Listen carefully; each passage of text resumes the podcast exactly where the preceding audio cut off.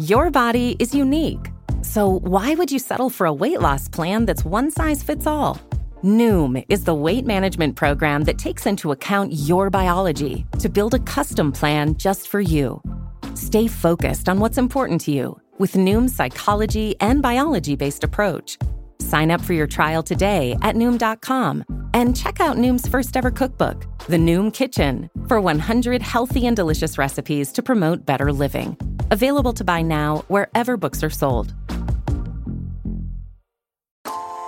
In 2022, Team Milk came together by sponsoring female marathon runners for the marathon in New York City.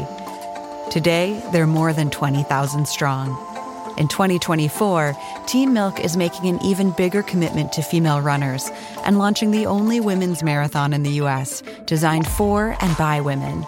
The inaugural Every Woman's Marathon will take place in Savannah, Georgia on November 16th, 2024. You can learn more and register for the marathon at everywomansmarathon.com.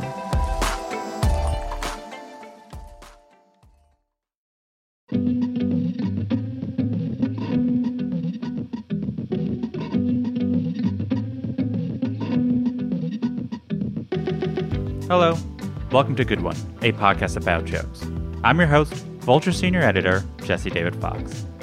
Each episode, a comedian comes on to play a clip of one of their jokes and then discusses how they wrote it and how it fits into what they're trying to do with their comedy. Today's guest is Yvonne Orji. To prepare to interview people, I usually listen to and read other interviews they've done. You get a sense of what they like to talk about and also what they get asked about over and over. In doing so, I sometimes get to see a phenomenon I always love, which is when the interviewer talks to the person as if they are the character they play on a TV show or movie. They'll be like, I can't believe you cheated on Derek. And the interviewee will be like, um, sorry? I bring this up because this happens so much to Yvonne, who is best known for playing Molly on Insecure, which just wrapped up its fourth season. I get it, the role is iconic, but I think an equally big factor is how unknown she was before getting the role. She didn't even have an agent yet. But little did people know, Yvonne has been performing stand up since 2006 and was even handpicked by Chris Rock to open for him in 2017.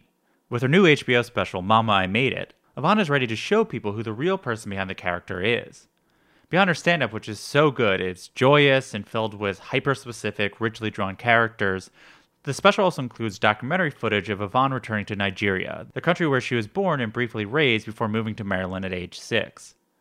Using documentary footage has been a trend in stand up recently, but it really, really works here.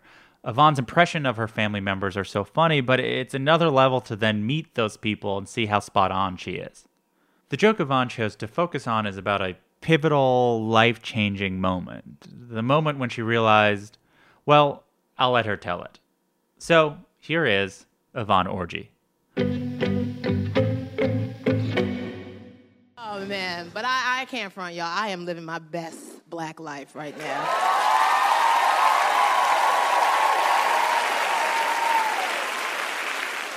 Recently, I got a chance to do something I really didn't think I'd be able to do, y'all. I um, I enrolled in AutoPay. Won't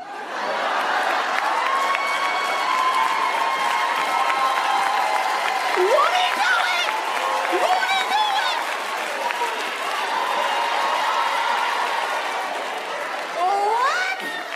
Let me tell you right now, you got to be real confident in your finances to be you want your check when? On the 12th? Nigga, then take it then. hey, hey. It did not always used to be that way. I'm telling you, the years of struggle. I had, I used to have uh, team pep talks with myself. I heard everybody huddle in, huddle in, huddle in. All right, it's Friday. Ah, accounts is looking kind of low. Okay. We got $47 to make it through the weekend, all right? So listen, here's what we're gonna do. It's Friday. Ah, we can go Chipotle, but no guac, okay? No guac. Get that out your mind. Um, ah, the way it's looking, you can put seven on pump 11, all right? Break on three, boom. You got it mapped out. You know how this is gonna end. You go to sleep feeling good about your choices, your decisions. You forget that there was one, one payment pending. You go to sleep, you wake up to all these alerts. Negative 35, negative. You call the bank Matt, hello? No, I don't know no sprints. I checked the box, nigga, uncheck it then. These overdraft fees are the, the, the trick of the enemy. That's what they are. That's not the will of God for my life. I rebuke them. Anybody here, I rebuke the spirit of overdraft fees. I release the freedom of auto pay for your children's children's children's children. Girl, you better receive. You better. no, but it's real serious. It's funny because you know when you know when you were dating before, you'd be like, you may have found out what his credit score is, girl. Not me. I'm like, I'm sorry, you on auto pay or where are we in our life? Okay. So I'm I'm here with the comedian behind the joke you just heard, Yvonne Orji. Thank you so much for joining me. Thank you for having me. Uh, before we dive into the joke itself, I wanted to hear more about the, the, sort of truth behind it. I believe around 2009, you moved to New York to really try to make an entertainment, and you you got insecure in 2015. So can you can you describe sort of what your financial low was or your financial struggles at the beginning of your career? You know, what did that feel like? Well, how low is low? Because that's where I was. Like, I have I have friends who were like, "Girl, I don't have any money," and then I turn around and they're like, "Yes, I think I'm just gonna spend a month in." Uh, Thailand. I'm like, wait, wait. when you say you have no money, it's very different than what I say I have no money. And they're like, no, I was broke. I'm like, but how did you get to Thailand? Like, was Spirit Air giving dollar tickets that I don't know about? Um, and so that wasn't, that wasn't my testimony. Mine was literally like, mm, if anything costs above $5, I might not make it. Um, and then it was just, and so there was many years of sacrificing the dream while getting a temp job and then being like, I'm unhappy at this temp job because while I can eat and pay my rent, I'm not fulfilled as, as an artist. So I quit. Mm-hmm. And then it's like, ah, oh, dang, I'm now broke. you know, so it's just like the sing song. And then finally I just had to lean into, you know what? Girl, you're just gonna have to struggle for a little bit, but it'll all be worth it because you know that this is like, you know, sometimes there's, uh, there's, you just got to go through the fire to grow through the fire. You just mm-hmm. have to go through yeah. it. And, you know, I found myself at probably one of my lowest points in New York and I wanted two bros pizza which mm-hmm. uh, if you're in New York, you know it feeds the homeless and the artists because it's it's a dollar slice pizza. And then if you want to get real fancy, you can get a can of soda for 75 cents. It's like $2.75 is all you need for a meal. And I I was mm-hmm. living in like Far Rockaway, Queens, and I didn't have enough money to get the pizza and soda and have like round trip subway fare. And I was just like, yo, I don't have seven dollars I'm grown with two degrees and Sallie Mae is out here trying to get all my money. Um, and it just was like a very low point and it was in that moment that god like deposited onto me like all of his plans for me. And i just remember being like this sounds really good sir. I i really appreciate you taking the time to talk to me. However what i really would have liked better in this moment is some food. Um yeah. and so you know to get to the point then i think wait when did i sign on to autopay? Like 2000- uh, 19 maybe? Like comfortably? 2019 to get to a point where like yeah you could take all this money and i won't even know.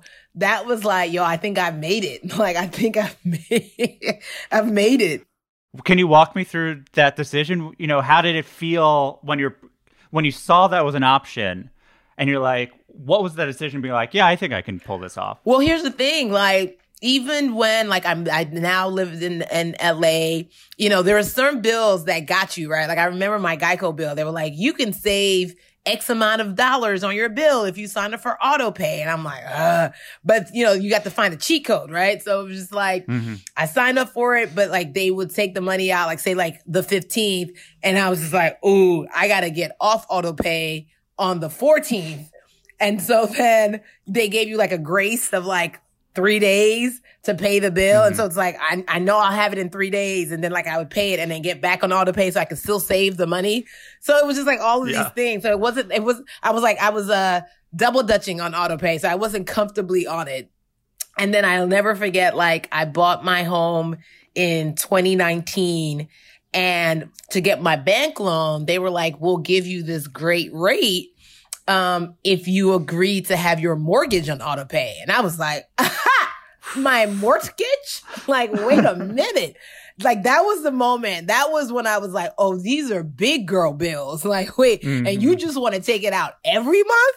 Like at the same time? and it was like, okay. I think then in that moment, I was like, yo, I've made it. Like my bill, my mortgage is on auto pay. There's nothing anyone else can say to me. Were you surprised at how sort of powerful that felt to make that decision? I think I think it was because here's the thing, I'm not so far removed from the I couldn't afford two dollars uh you know worth of pizza to mm-hmm. not understand the magnitude of that moment. It was like, yo, God, being in entertainment wasn't even a dream that I had for myself. And then you gave it to me. And now you're not only just giving me that dream, you're giving me the like all the the bells and whistles that come mm-hmm. with fulfilling that dream. And I think it always it's it, it gets me in awe. It's just like how how did we get here? Because I remember when we weren't here, because that wasn't so long ago. And the mm-hmm. fact that mm-hmm. we're here now, it's humbling. What it is, is it's very, it's humbling. You know, there's a Israel, uh, Houghton has a song like, who am I that you are mindful of me? Um, who am I that you care for me? And I like th- those words like echo, like who I'm like, I, I'm not that special. Like, who am I that you would think to give me this life and not just the financial mm-hmm. thing of this life, but just this life where like I am literally my ancestors' wildest dreams. Like who, how did I get here? And I'm grateful. Yeah. When did you then realize you wanted to talk about it on stage? You know, what did you see in in this that you thought, oh, there might be something funny here? Well, because I mean, listen, you hang around any artist any amount of time, you know the struggle is real, right? And you know. Mm-hmm for a lot of us, we've all gotten got by that one bill that we forgot was on auto pay. We've all gotten got like, ah, the overdraft fees. How did, I didn't, I know, I forgot. I, I missed out on the date. You know, like you just, you know, you went, you got sloppy. you forgot mm-hmm. you had a bill on auto pay or you forgot like there was a payment pending. Cause you know, like when you're, when you're counting every penny, you're like an accountant. You're just like, wait, wait, yeah. wait. I know this. Okay, the check came. Okay, I put it in. It's probably gonna take about two or three days to clear in the bank. And then, and then you're making, you're making plans for when it, when it clears. Sometimes you get a little overzealous, like, okay, well, I can do this because I know it's going to go in, th- you know, in three days, and you forget, like, ah, Monday's a holiday. I didn't account for that, mm-hmm. or something happens, and we've all, you know, we've all been there when that overdraft fee kind of sneaks up on us, and that's when I knew. I just, for me, it wasn't so much like, everyone's gonna get this joke. For me, it was just like, yo, I, I know this feeling. And if anybody, even if you don't know this feeling, you know somebody who's had this feeling, like it, that was when mm-hmm. I was just mm-hmm. like, more than the funny of it, because in the moment, it's, there's nothing funny about it, but it's just the relatability yeah. of like, yo, we have, yes, understood. We have been there. That, that is liberty and justice for all to be able to, to be able to just like roam around our finances freely and just be like, yeah, take it, take it on the 12th, whenever. Yeah. The 13th, whatever, the second, sure. Like it'll be there. I'm like, that is, that is a privilege and an honor so then once you, you you know there's something there that is let's say compelling to you you know how do you how do you sort of uh, evolve the ideas? How do you sort of actually write? Uh, you know what does writing look like? I think for comedians it can mean so many different things. How do you sort of then like actually like let me think about what i would say on stage to sort of capture this feeling? Well you know i think based on the trajectory of my of my career saying you know i just did something that i didn't think i'd be able to do the audience is expecting oh my gosh you just booked a role with insert like mm-hmm. super super a-lister here oh my gosh she just landed deal here like they're expecting something grandiose and for me yeah. it's the the the twist or the plot twist is this is something big for me because when you've come from like I couldn't afford two dollar pizza to like my bills on auto pay, like that's a that's a big win. That's a win.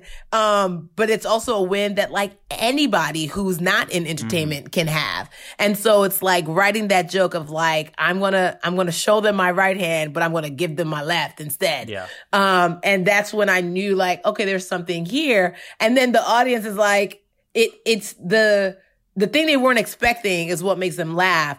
But then the reality of the thing they got is also what makes them laugh. So you're kind of getting the double yeah. laughter of the realization and then the understanding of like, yo, no, no, no, no. That is a big moment. No, no, no. that is, she's right though, you know? Do you is is that a thing? Will you like write it down or type it up, or is it sort of like you have an idea of a thing, you'll start saying it on stage and sort of go from there? I write everything down. If if uh yeah. if if it's not if a joke is not written down in my notes, then I I lose it. Like I I write everything down like verbatim. Like normally a seed will come to me. I'll get in the shower. I'll act it out. Like the shower, like mm-hmm. my water bill is probably through the roof because I'm like acting it out in the shower and I'm like, okay, well, how can that go? And then I go out and like, I'm like dripping, trying to like get the towel around me, grab my phone and like, I gotta like write it all out. And then I look at it and I'm like, no, that's too long. Then I edit it. And then when I get it to a place where I like it, I'll casually drop it in conversation to see just how like how it works. Cause you never want someone mm-hmm. to know like you're testing a joke on them. But it's just sure, like, yeah. uh, man, you know what I did today? Man, I I enrolled in auto pay. What? Psh, bruh. Yo, how, how did it feel? Like, yo, it felt amazing. You know, and then it's like you talk and then you see like the things that you say over and over again that get a reaction and you're like, okay, well, that, there's something there. There's something there mm-hmm. and that has to stay. Everything else can kind of be reworked. You know, I've heard different comedians talk about how maybe they'll bring it up, but it, it feels like bringing it up in conversation is such a specific part of your process. So how, when was this sort of joke then written? Was it written when you were working on the special? Are you sort of always working on jokes, even sort of when you're maybe focusing more on acting? Yeah, I mean, I think whenever you, whenever a funny joke comes, I write it down because I never know what I'm using it mm. for. I don't know if it's a throwaway. I don't know if it's for a script. I don't know if it's for you know the stage. I just write it down and I'm like, let's see where we can go from here. Oh, interesting. All right. So I, I want to take a, a closer look at the joke and sort of walk through it, and you can talk to me how things came together, sort of what you like about different parts. So the joke starts with the framing of like, I'm living my best black life, which sort of gets a big applause. Why frame it with that instead of maybe start immediately with sort of the the build up? So like, what did you like about first establishing this idea of, oh, I'm talking about how sort of great uh, my life is right now? Yeah, because it's it's kind of just like that moment of like I'm on this stage, I'm filming my HBO special. This is a big moment for me. I, you know, I on my second movie, I'm writing a book. It's like all the things that are happening. I've just bought my first home. I'm happy. I'm happy. I'm happy. I'm happy. I'm living my best black life. And it's like, yeah. And it's just like the audience. I mean, most people want to see people that they recognize as like growing to you know mm-hmm. to to celebrate their wins right? Most people are like like for me i think a lot of people a lot of my fans look at me like man if yvonne can do it like i can do it. And which i'm like heck yeah. Because i'm i'm i'm no respecter of like god is no respecter of person. Like yo if if you got a dream if you know he gave it to you and you're working towards it like i will see you on the stage soon. Like whatever your stage is. And so it's that moment of like bringing the audience in and having them celebrate this moment with me. And so that's the setup. And then it's just like, man, in addition, like part of living my best black life, I got to do something that like I thought was so unattainable. I thought was so far beyond me. Like I mm-hmm. couldn't even, you know, and it's just like, what? What is it? And so it's like they're prepped yeah, to be happy for you. Like now they're like, tell us more, tell us more. Like we want to know. And then it's like auto pay. They're like, what? yeah. It's like they're, they're like, what? But they're like, yeah, that is great. Exactly. It's it's a surprise element of like that's yeah. She just built this built us up so high. And you know, and the thing about it, I think that's also what adds to my relatability. You know, it's like for someone it could be like, man, I just did something I didn't think I could be able to do. And it's like, what? Man, I rented a private jet. It's like that's big and that's beautiful and that's like aspirational. But like half the people in your audience are like, when will we ever get to do that? Right. And it's just like, and yeah. it's not that it's alienating because like, if that's your truth, that's your, I haven't had the chance to do that. I, if I did, I probably would have said it on stage. Um, yeah. But in that moment, it's like, yo, I'm giving you this thing that was so big, but here's, a, here's the catch. You can do it yeah. too. And so, you know, even like the reaction from, you know, online and the tweets and the DMs. It's just like, man, what we received that auto pay blessing, girl. Cause you know, in the joke, I was like, I release the spirit of auto pay. You know, if you were like, I was, girl, I receive it. And I think, you yeah. know, the, the, the, the relatability of that is that's an attainable goal. It's still a goal, but it's like, yo, when I attain that goal, I can, I can feel good about my accomplishments and where mm-hmm. I am. And it's tangible. I just, you know, it may take me a little bit to get there, but I can, I can add, add that to my vision board and, as an yeah. accomplishment. Cause sometimes you do things and you're like, yo, man, I got, I got an overpay. But I think me putting it in the special, it's like, yo, yo, yo, yo, no, that's something to celebrate, bruh. yeah. The, you know, you, after you say auto pay, there is like this sort of big cheer and you start dancing. And it made me think about, you know, first, a lot of comedians, I say a lot of comedians, a lot of their material comes from sort of anger or frustration. And, and like, and inside the joke, there might have been sort of past versions of frustration. And, but like, the joke is framed from the position of joy. And I think a lot of your comedy is. What is that? What, what attracts you to having sort of a, a, a more joyous persona or, or, or coming to that way to your audience? I mean, for me, I mean, I, my my name means Archer of Happiness. So Yvonne Angwuli Adeze Orji means Archer of Happiness, daughter of a king, strong oak. I know that my my purpose is to literally shoot and inject joy into the airways, whatever that is. Um, and so my framing is is one of like, yo, I want when you leave here that you had a good time. You know what I mean? It's yeah. not that we won't talk about different things. It's like, no, but we'll talk about different things. But like you said, the framing will be positive because I'm optimistic. You know, even when I talk about dating and it's like, no, I'm single. I'm so, I'm so happy. Guys, I'm so happy. And it's just like, even if it's a struggle, it's like, but I, here's here's what I'm happy about. I'm happy about my growth. I'm happy that I now know what I want. I'm happy that my vision board is updated and I won't settle for less. You know, so it's it's kind of that like you can look at the same situation one or two ways. I just choose to look at it through lens of joy and through lens of hope yeah. and, you know, the the audacity of hope. Yeah. You, you, you, so the joke continues and you sort of have one line then to sort of explain about why it's such a big deal and you sort of you, you do this phone call and you know you say it's on the 12th and you said just take it then it, th- which is sort of like set in a sort of different tone than you're presenting stand up you, it's much more conversational. Is that partly also just sort of how it evolves? In that you're, t- you're, these jokes are evolving from you talking to people. Sort of how did the phrasing of that moment, the sort of like just take it then, with the little swoop of your arm you do, how did that sort of come together? Because for me, I was like, that's that's power. For me, I'm like, yo, the power of that moment is you're talking to somebody and they're like, okay, man, would you like us to put this on auto pay? It's like, oh yeah, yeah. When do you want it? The 12th? Take it. Like, it's like, it doesn't matter. like, it's like, whatever date you choose, I'll have it. Like, that is a mm-hmm. freedom. That is, that is the, the luxury. And I say, you know, I was like, auto pay is not for the faint of heart. It's for the gainfully employed. Like, you can't just be willy nilly out here like, yeah, sure, let me check this box. Cause then I talk about the flip side when you, when you, unknowingly enroll in auto pay and it's like i check the box. No uncheck it. Please.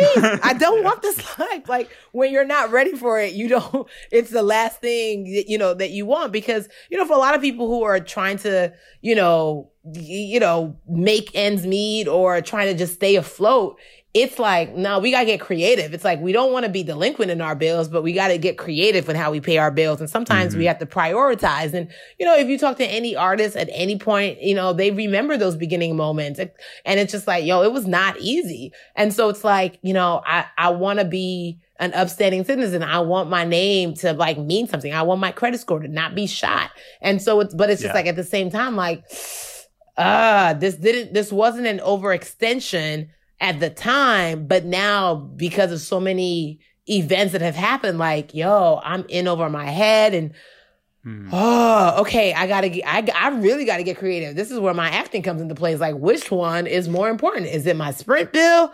Or is it, you know, like, or is it, or do I eat today? Like, which, what do I need most? Cause then, like, if I do get the call that I got the job and my phone's turned off, that's not gonna help me. But then if I can't, you know, but then if I can't eat three meals a day, that's also not gonna help me. So, you know, I hmm. feel like the the the the conversation of being able to be like, you want it on the 12th? It doesn't matter to me because whenever you Yeah. want it, I got it for you. And that's that was the, you know, empowerment of that moment. hmm As you were talking about, you're talking about sort of the the internal debate of what can we do? It's how how what can we pay for? And in the joke itself, you create a scene of it as sort of a huddle that you have with yourself, opposed to just sort of saying that instead of explaining to me like you just did, you create a little scene of you huddling with essentially multiple versions of you. It's like a team that's all you.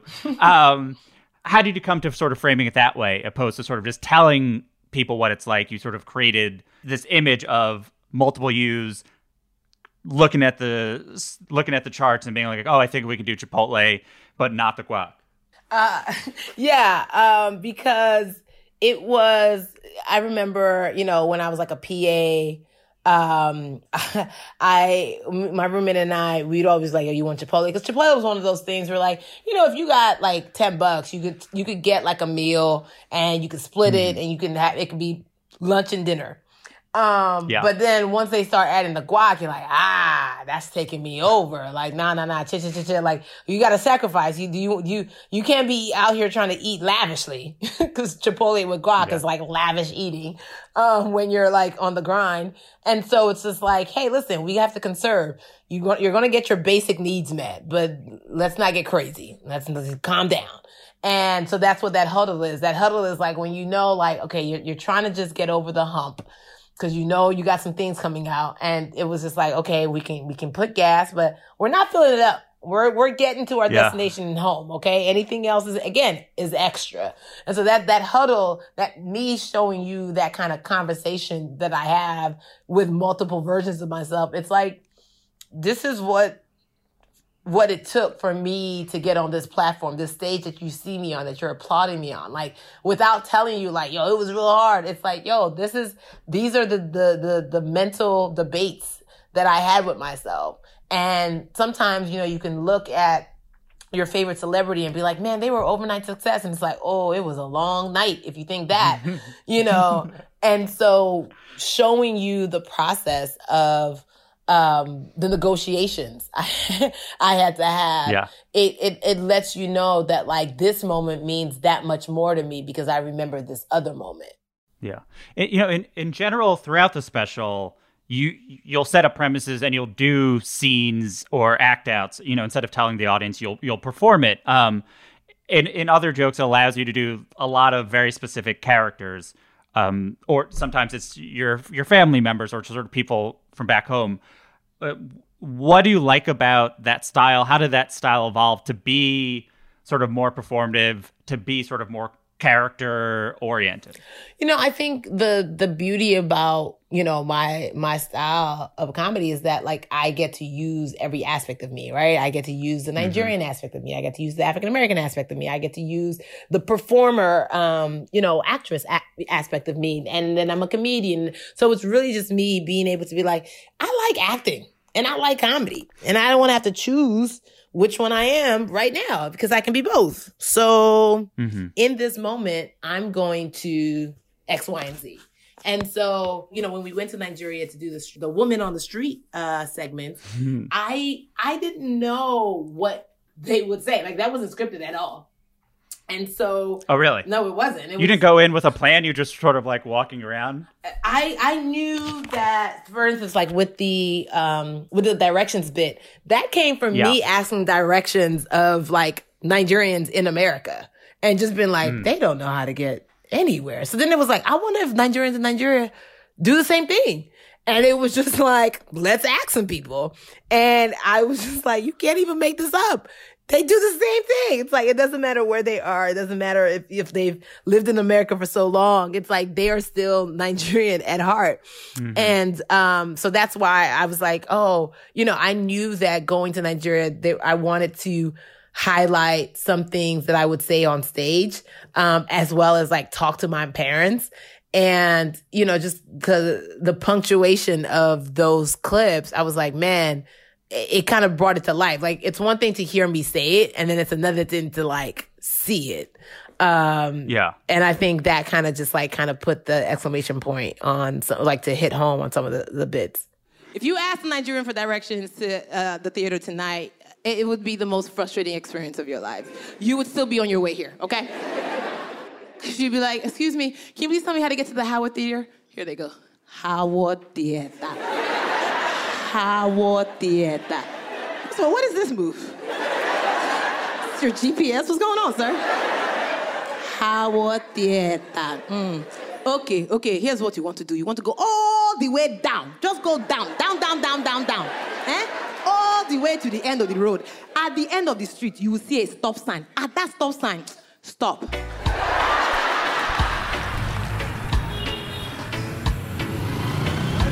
Excuse me, excuse me, hi. Please, do you know uh, Obalade?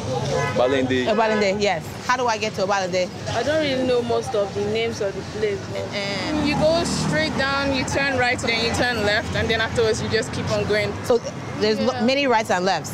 Yeah, pretty much. When they get to the bus stop, Okay. then they will stop. When I get to the bus stop, Bus then I will stop. Yeah, we'll stop. I will mention on, on that moment when you talk about how they give directions and then you have them do exactly what I couldn't believe it. The fact I was like, maybe she went there and then reverse engineered. Like, as a person who thinks about this stuff, I was and I was going to ask you about it because it was fascinating. I was like, either she planned this, reverse engineered, or she truly is like, I mean, like, I mean, I guess it's correct, which is sort of you, it's an observation of like they talk like this and to get people to actually say that is you know there's been a lot of documentary footage and specials recently but nothing where it was like literally like people talk like this and then you have a person talking like that it, it was i imagine in that moment when it happened were you like oh this is great Oh yeah, it was perfect because I was just like you. I really was like, wow. He literally said my joke verbatim. Like I can't like, and I had that joke before, and that was that was the crazy thing. Is like I I I that, I've had that joke, and then he was like, and then when you get to the stop sign, man, you stop, and I was like, he did not, he did not. I was like, did we get it? Like in my mind, I was like, please tell me we got it. Like just because you know we were filming on the street, it was like high, it was a tight space. We had two cameras going. I was like, it better be clear that there was there better be no out of focusness. Did we get that? Like it was it was like a moment of triumph. Um and it was just also like a moment of like, man, I love my people. You they, they we can't be helped. it was just like we can't help ourselves. Just- but my, I think my So- favorite my favorite part was like the little kids who were just like, no, we use Google Maps. I was like, oh, look at the Yeah. look at the generational gap.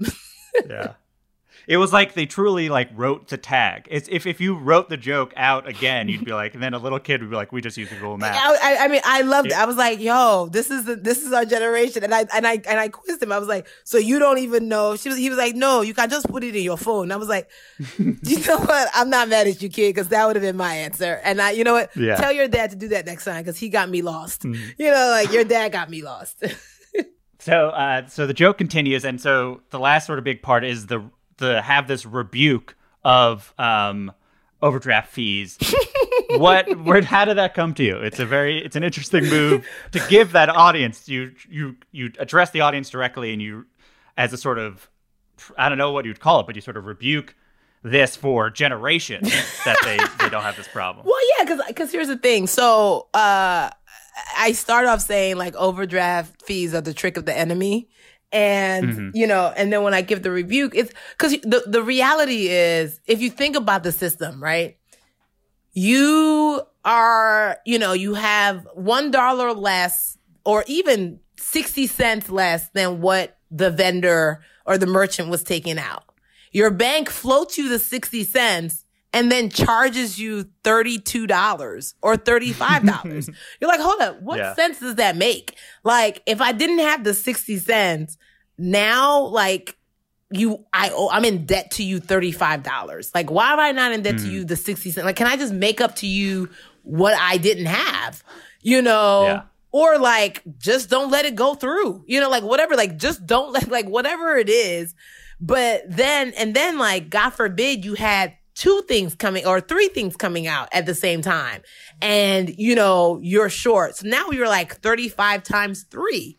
And it's like, that's such a system. I mean, we, we accept it because you're like, well, that's just how the banks are. But it's just like, yo, that's a system of I don't know if oppression is the word, but it's definitely not a system to help people out of debt that are already Yeah. very close to the debt line. You know what I mean? So it's just like, this is whack. And systematically, this is whack. And the people that it affects the most, it's, it's, it's, it can be crippling.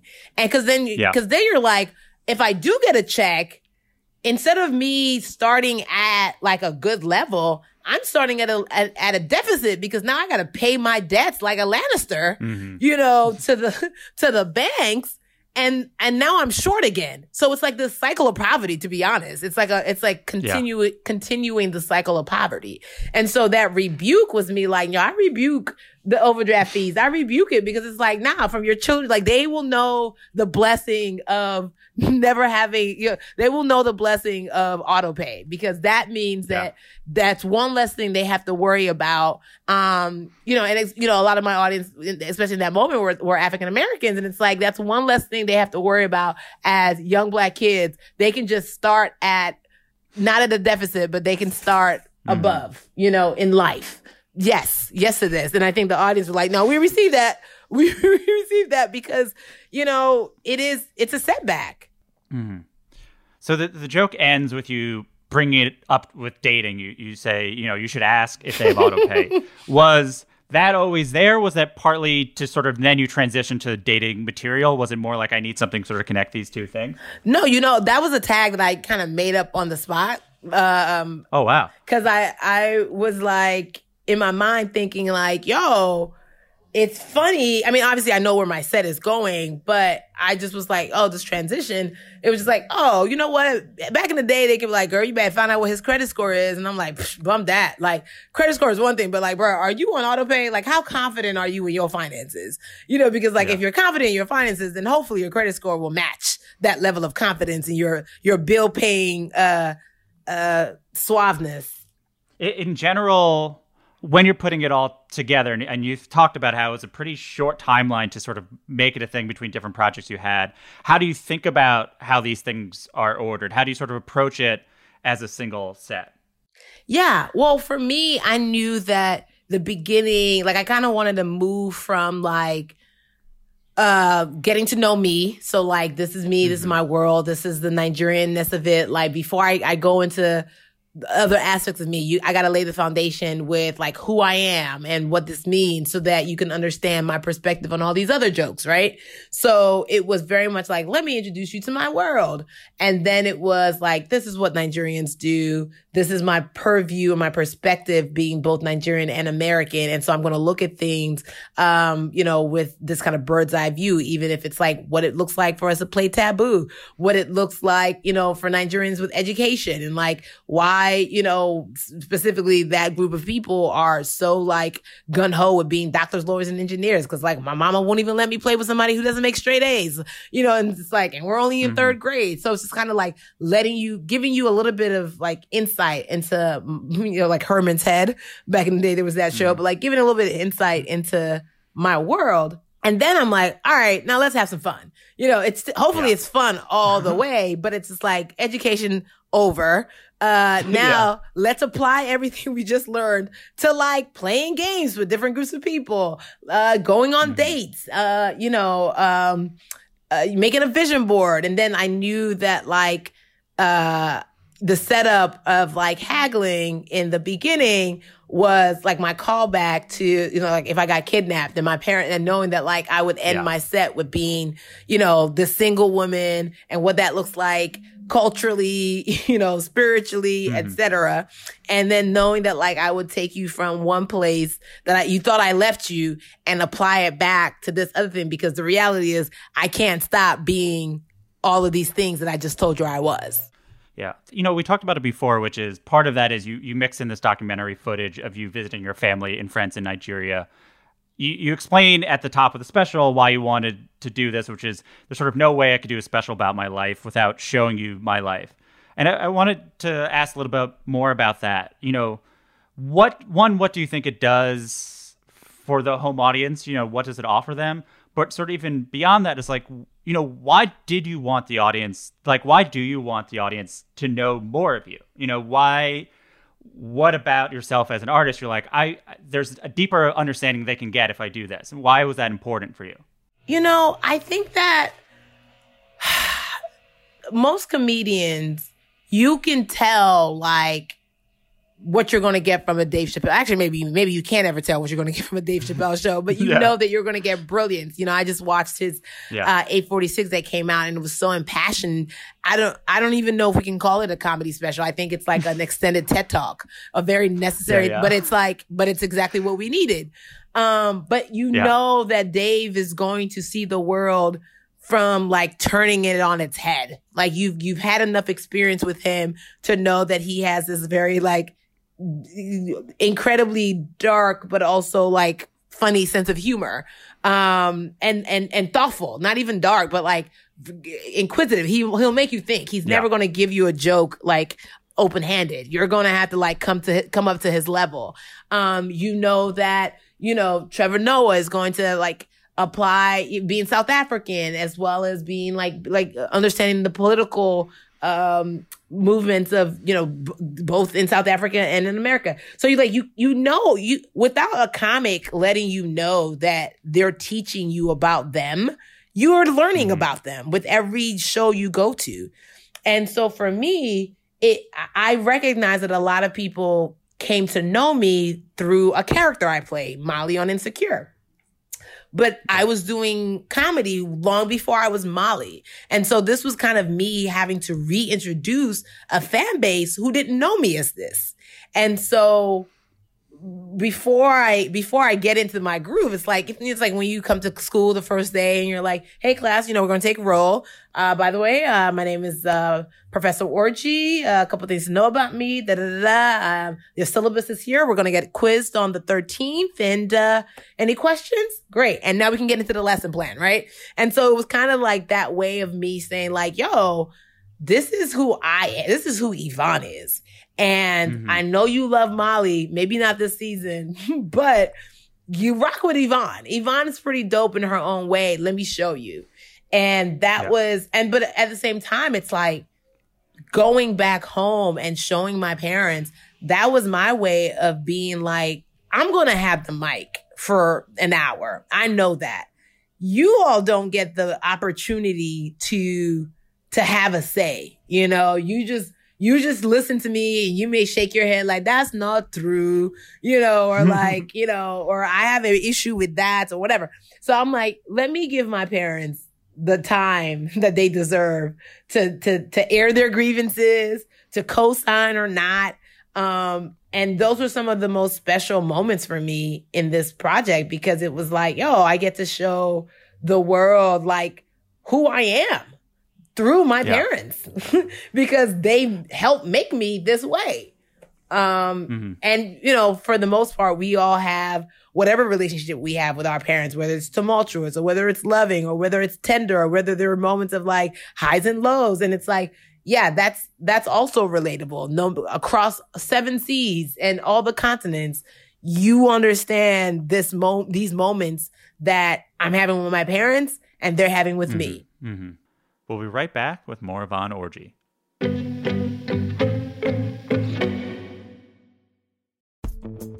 Vacations can be tricky.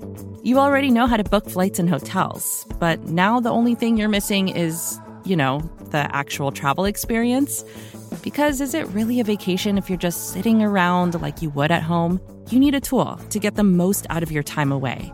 That's where Viator steps in. You can book guided tours, activities, excursions, and more in one place to make your trip truly unforgettable. Viator has over 300,000 travel experiences to choose from. Everything from simple tours to extreme adventures and all the niche, interesting stuff in between. So you can plan something that everyone you're traveling with will enjoy. Real traveler reviews give the inside scoop from people who already been on the experiences you're considering, so you can plan with confidence. Free cancellation helps you plan for the unexpected.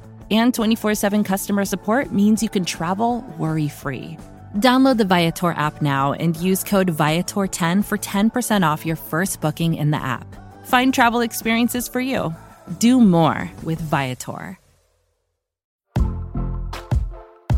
Most weight loss programs focus on restriction and inflexible routine, which is why most diets fail. But Noom isn't a diet. It's a weight management program that uses psychology and biology to help you develop healthy, sustainable habits. Noom believes that weight loss starts with the brain, and their daily lessons are tailored to help users understand the science behind food cravings and eating choices. Whether you want to lose weight, increase physical activity, meet a health goal, or simply change the way you think about food, Noom can help you build healthy habits while still enjoying your favorite foods. Stay focused on what's important to you with Noom's psychology and biology based approach. Sign up for your trial today at Noom.com and check out Noom's first ever cookbook, The Noom Kitchen, for 100 healthy and delicious recipes to promote better living. Available to buy now wherever books are sold.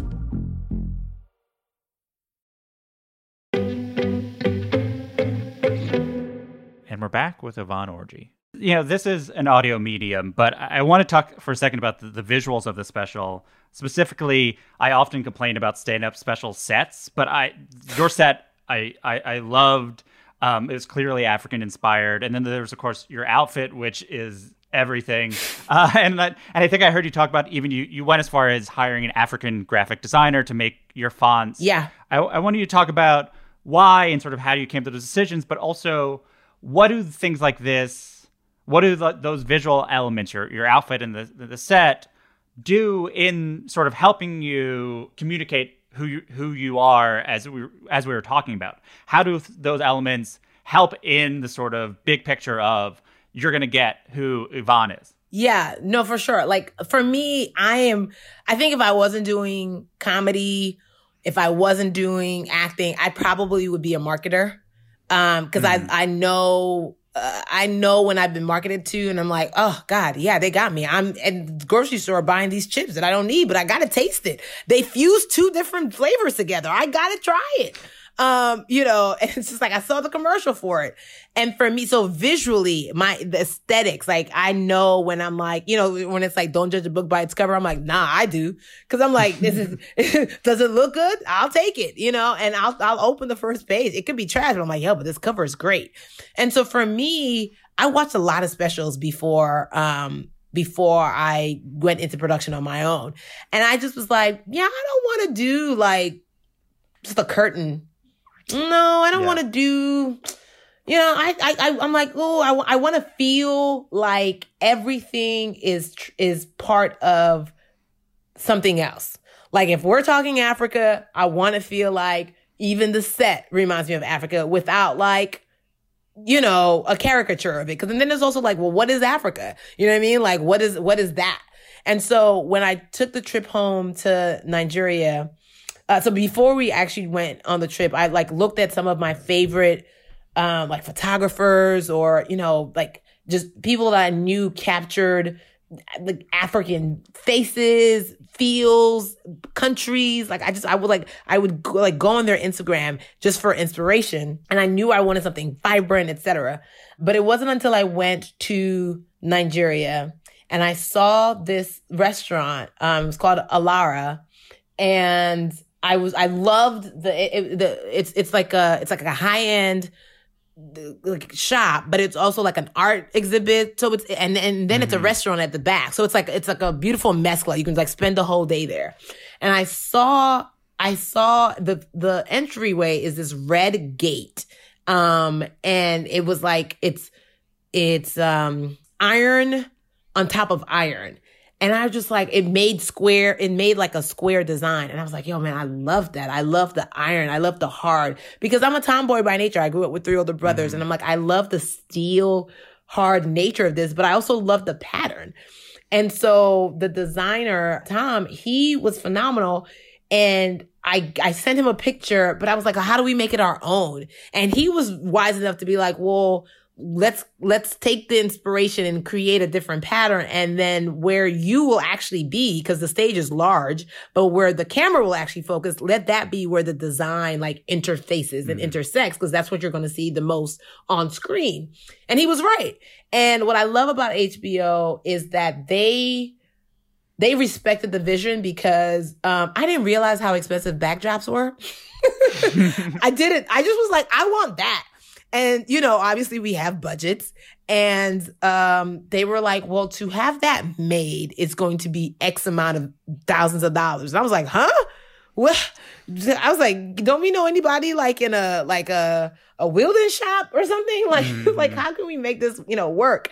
And so then the, there was this notion of like, well, can we um, put it on a sheet and then just you know, put a picture on a sheet and print it out. And if you know me, I'm super anal in a lot of different ways and very specific. Mm-hmm. And I was like, will we be able to get light through that though? Cause I wanted to be able to shine through and really have like the 3D effect. And, and they were like, well, no, because the sheet is just, it is like the light has to be on the sheet already. And I was like, oh, I don't like this. I was like, I already don't like this. And so it was like a, a thing that by the grace of God, they went back to HBO. HBO gave us leeway in the budget to make it happen. Um, because I was like, I, I, again, I, I, my thought was like, if I only get one of these, hopefully I'll get more, but if I only get one of these, I want it to be done as excellently and perfectly as possible. If this is my one shot. And so that's how the, the stage came about. Cause I was like, you know, what says Africa? I don't know, but like this pattern said to me strength and said to me, mm-hmm. you know, different. And then I was just like, again, I'm very specific. I had the theme song created by an artist named Midlow because I always like to come out on stage with high energy. And, you know, most of the songs I like, um, one of the songs I used on tour was T.I. and Jay-Z's Bring 'em Out. To which I was, you know, graciously told whose budget is going to pay for yeah. that. And I was like, you're not wrong. And so, you know, I, you know, Swizz Beatz, you know, was one of those producers that I loved that had like the upbeat songs and he just made you want to dance. And I was like, I need like a Swizz Beatz hype kind of song. And Midlow and this producer Mike Bombs, they created the My Mind Made It theme song. And HBO was like, great, we can use that. and cause I knew, cause I told Chris Robinson, our, our director, that I wanted to actually make a music video when I came out. And he mm-hmm. does music videos for Drake and Chris Brown and everybody. I was like, HBO thinks they're getting a comedy special, but it's really a documentary, music video, and comedy special. and then, um, for me, my outfit is always something that I am very, very specific about. I did a like 13, 12, 13 city tour before we actually shot the special. And every city was different. I knew that I, I liked black. I knew that I wanted like, you know, either shorts or if, if I'm doing heels, then it's boots. Or if I do, um, mm-hmm. sneakers, then it's like these like iridescent, it, it, it, whatever it is, it has to make a statement. And every comedian, every black comedian pays homage to Eddie Murphy's delirious red jumpsuit. Yeah. It's like a leather, it's like a moment. Mm-hmm. It was it was a fashion moment, it was a comedy moment, it was iconic. And I was yeah. like, well, I'm not doing I'm not doing red. Um, but I was like, I will get Laurence Basse, who's um Guinea Bissau. So I was like, let me get as many Africans as possible at, to like to further this vision. Cause for me, it's like, if I win, we all win. So who can I pull up at the same time? Cause I don't ever enter something not believing it's not going to be a moment. I'm like, no, if I mm-hmm. do something, I want to do it so well that it becomes a moment. And Laurence literally created that outfit overnight, flew it from LA to DC landed it to me at 345 got on a 5 p.m plane back to la and i hit the stage at mm-hmm. 7 o'clock. Like it was a crunch time final hour situation. Um and i would always say even if my jokes bomb my outfit better be the bomb. So that's my that's my thing. It's like hopefully these jokes make it but if they bomb my outfit's gonna be tight though. So um you've you've told the story of how you started doing comedy in almost every interview you've done. It's it's one of the great comedy sort of origin stories, which is you. It was 2006. Uh, you were asked to enter a Miss Nigeria in America pageant. Last minute, you were asked, "What's your talent going to be?" You didn't have a talent. Uh, I'll let you tell the next part of it. So then, what happens? um, so I didn't have a talent, and so I prayed because at that point mm-hmm. I had, you know, this was I was twenty, maybe like twenty two uh, at this point, and I became a, a born again Christian in college freshman year when I was seventeen. So I, you know, been developing this like relationship with, with God. And this was probably one of the first times that like he was making a demand on me in a way that I was like, mm-hmm. oh, I gotta listen to him. Also, like I can't just like pray and like like let go. Like he he wants me to do something and that's uncomfortable. Wait, I didn't realize that's how this relationship was gonna work. So anyway, I prayed and I heard Holy Spirit say, do comedy. And I was like, what are you talking about?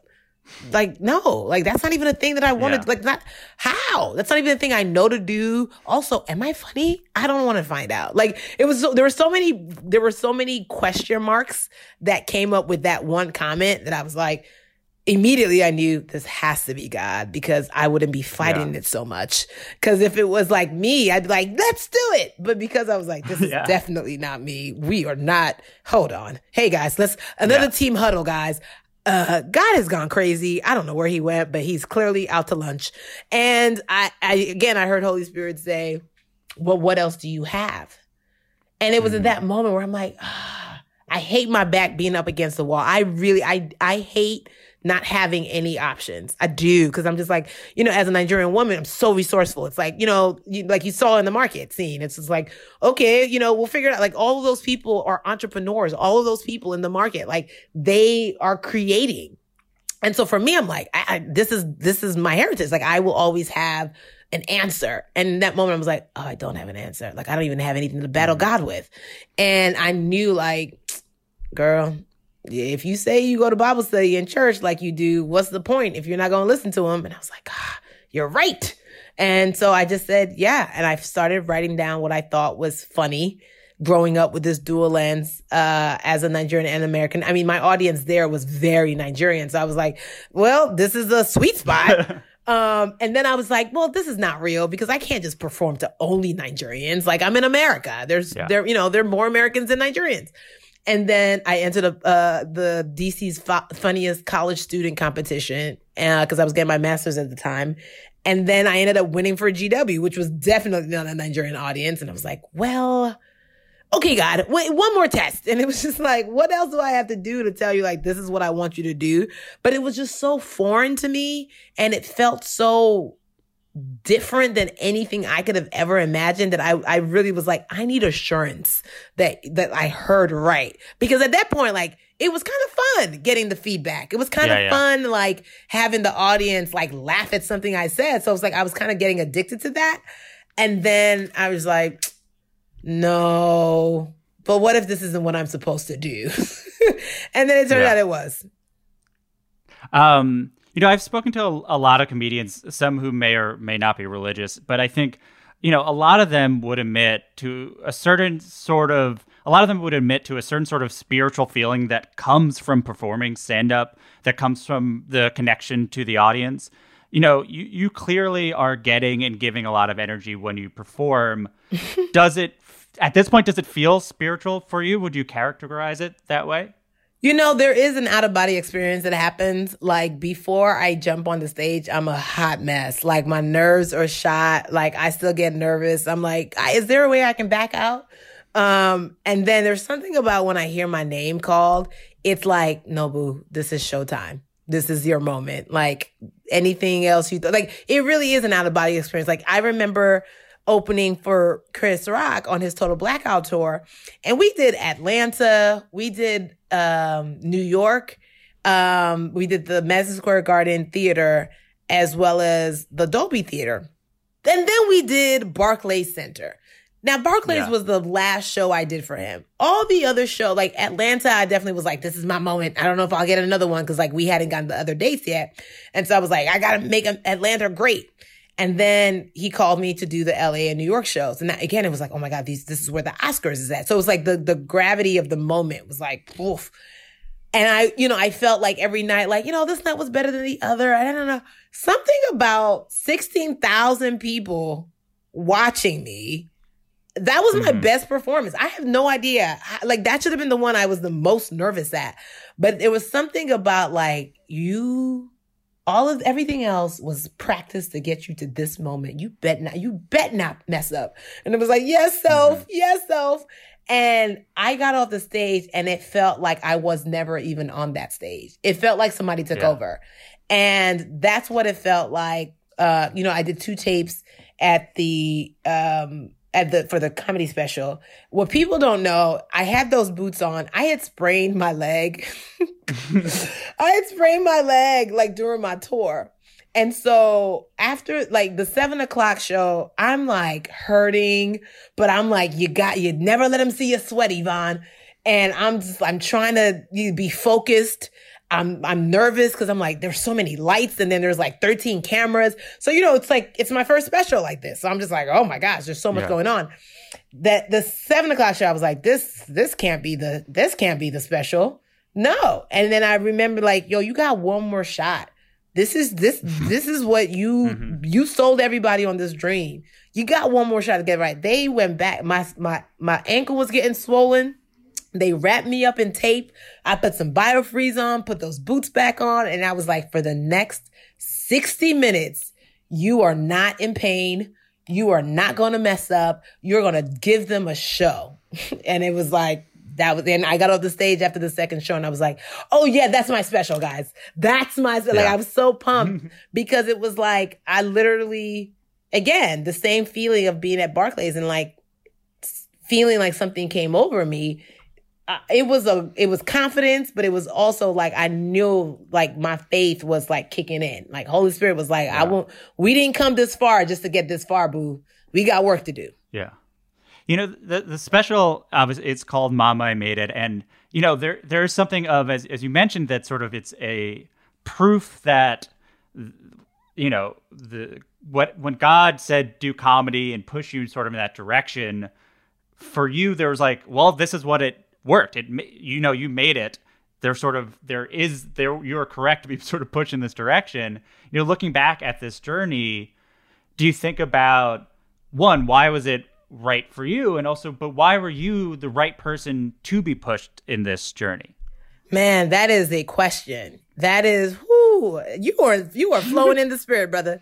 Um, you know, it's so interesting because I think that God puts purposes on people before they know it, right? It's kind of like I, I and I don't know if your listeners like are Bible people, but like the story of Gideon, right? It's like the, the angel comes to Gideon and calls him a mighty warrior, and Gideon's like, "What are you talking about, mighty warrior? I am the lowest and the least. Okay, my the clan we have been getting beat up. It's not me. I think you got you got the wrong one, bruh. And it's in that moment that Gideon's like, "Who is what is happening? Me?" And I heard TD Jakes said Gideon had been praying for who God called him to be. Like he was the answer to the prayer that he was praying. And mm-hmm. he didn't know that. he was just like, please don't do this to me. Please don't make me the answer. Like, can, can you send somebody else? And so mm-hmm. many times, like, it's so funny that I was born holding my mom's IUD in my hand. So technically, I wasn't even supposed to be here. My mom was like, I'm done. And then it's like, I come out, I'm holding the IUD. Then they name me Archer of Happiness. And then they're like, and then for like 20 years of my life, they believe I'm going to be a doctor. But then God is like, I'm going to make you a healer, but not through a scalpel, but through humor. And it's, it's so crazy because I'm, I'm like, "Wha- me? Mm-hmm. Oh, me? You know, really, like, I gotta be like, be like, you, me? You thought this much about my life that you literally made me the answer for something and then and then even for the special to be coming out in such a time as this Yeah. where there's so much upheaval there's so there's there is a, a, a need for a moment of black joy because black bodies have been so oppressed there's so much uh, there's so much in the history of this country and and and just the upheaval that's happening. And God's like, yeah. So in this moment where you think this might be the worst time for your special to come out, I'm going to actually make it the best time. And Yeah. it's like, oh, you, I'm, I apologize for ever thinking I know more than you. I, I, I'm sorry. you know, and so when you say why me, it's, it's, it's still me fulfilling the purpose and not just like, hey guys, let me make you laugh, but like, hey guys, let me bring a moment of healing. We are hurting. Mm-hmm. And if in this moment we can all take a collective time out to be like, there is still joy that exists within our suffering. There is still hope that exists within our suffering. There is still progress that can happen and there is still celebrations that we will have despite what the world may tell us that we can't have. And so to your question, it's like, I don't, I'm not questioning anymore. Like I question because mm-hmm. I'm in mm-hmm. awe, but I also know like, if this is my portion and if this is my job, I got a job to do. Hmm. I'm I'm getting emotional. That was like crying. One second.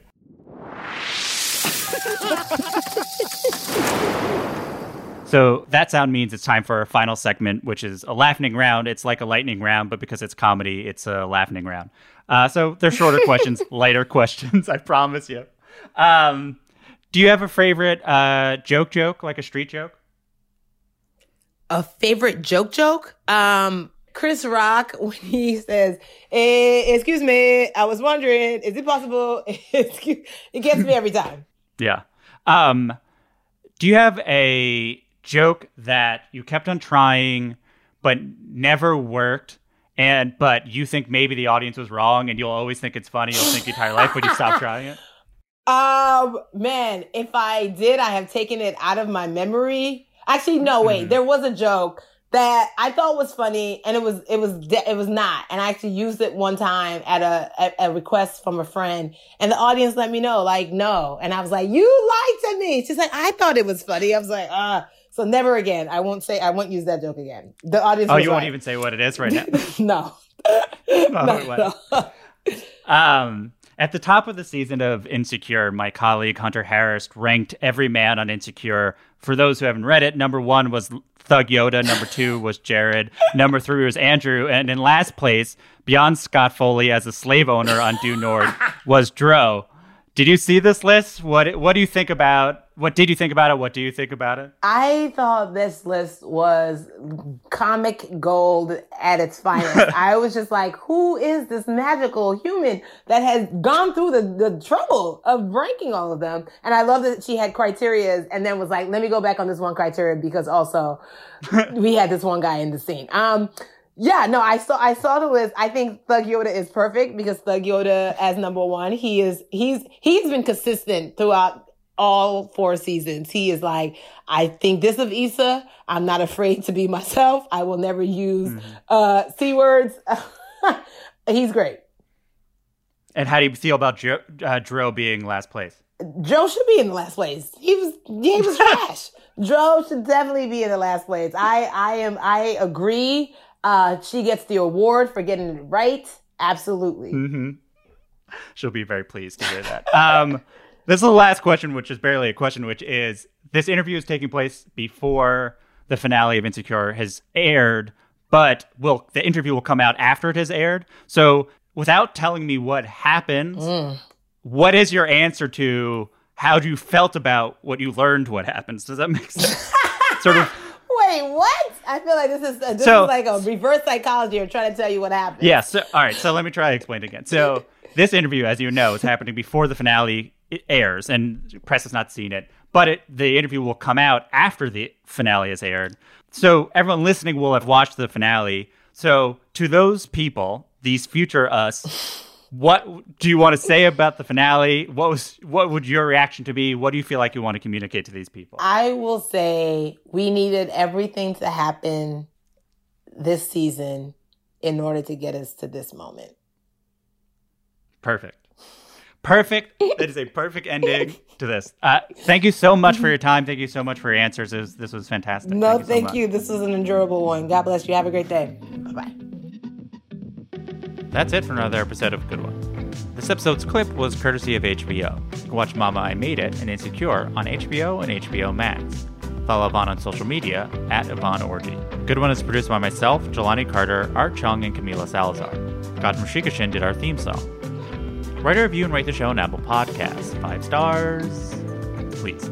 Email any comments, questions, or laughing round suggestions to goodonepodcast at gmail.com or tweet at us at goodonepodcast. I'm Jesse David Fox, and you can follow me at Jesse David Fox. Good One is a production of Vulture and the Vox Media Podcast Network. We'll be back next week with Hasan Minhaj. Have a good one. Why do you run?